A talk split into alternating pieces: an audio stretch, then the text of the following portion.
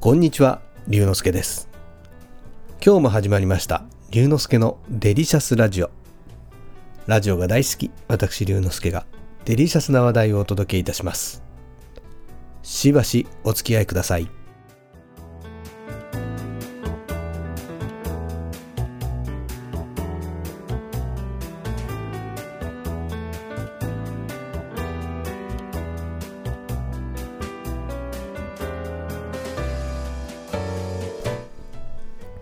先日ドローンの体験をしてきました。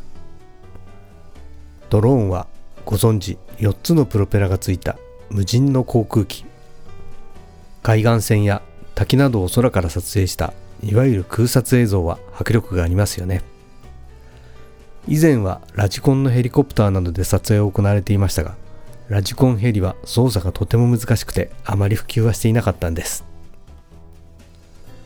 ドローンはもともと軍事用に開発されたものだったんですが2000年を過ぎた頃から空撮などのレジャーでの活用が進んで急速に普及をしました。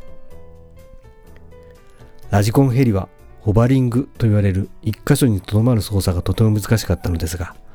ドローンでは4つのプロペラと GPS などのセンサーによりホバリングが簡単にできるようになったんです。ドローンの操作自体は免許はいらないのですが無人機とはいえ空を飛ばす場合は航空法に従って申請をする必要があります。また去年の12月に国家資格がスタートしたことによりドローンの注目度は上がってきています。僕もドローンで撮影した動画の作成に興味があったので新宿にあるドローンスクールの体験に行ってきました。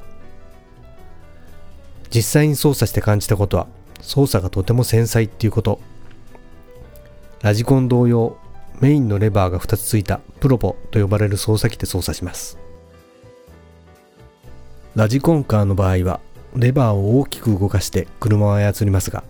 ドローンの場合はちょっと動かすだけでスーッと移動してしまうので慎重な操作が求められます。そして車の場合は前後と左右の4つの方向に操作をしますがドローンはそれに上下右回転左回転の4つの操作が加わるので8つの方向に気を使わなければいけません。一つ一つ順序を考えていけば難しくはないのですが実際に空に飛ばして風が吹いたりしたらそれらを瞬時に判断する必要があります。さらに撮影となるとカメラの向きなどの操作も加わるので高度な技術が必要だと感じました。資格を取るには実技試験と学科試験があるので車などと同じですね。ドローンは空撮以外にも最近はビルの外装点検などでも活躍しているとのこと。まだまだ期待の分野なので将来のことを考えて資格の取得も考えてみようと思います。